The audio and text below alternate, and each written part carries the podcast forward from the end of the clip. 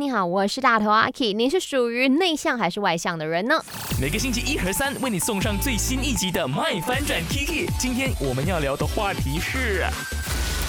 在 IG 那边，Aki Chinese Me 的 Story 留言，或者是 send message 到 My DJ Number 零二六五零七三三三三，要来看看呢。这一位我们的好朋友 Daniel 黄振宇，他说是看感觉外向，对的感觉，对的人就可以聊很多。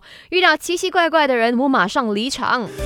场是没有理由，讲不出口。其实我在 IG 那边看到哦，多数的人留言啊，八十八线的人都说自己是内向的。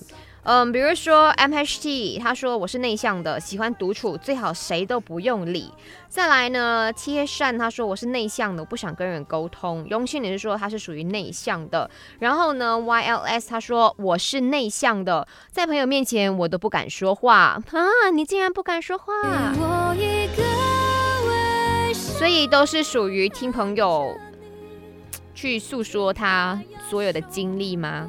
可是还是要适当的表达自己的一些想法啦。我觉得不然的话哦，很容易被当做理所当然，甚至有些时候他们会直接 ignore 掉你的意见，然后感觉会有一些时候会委屈到嘞。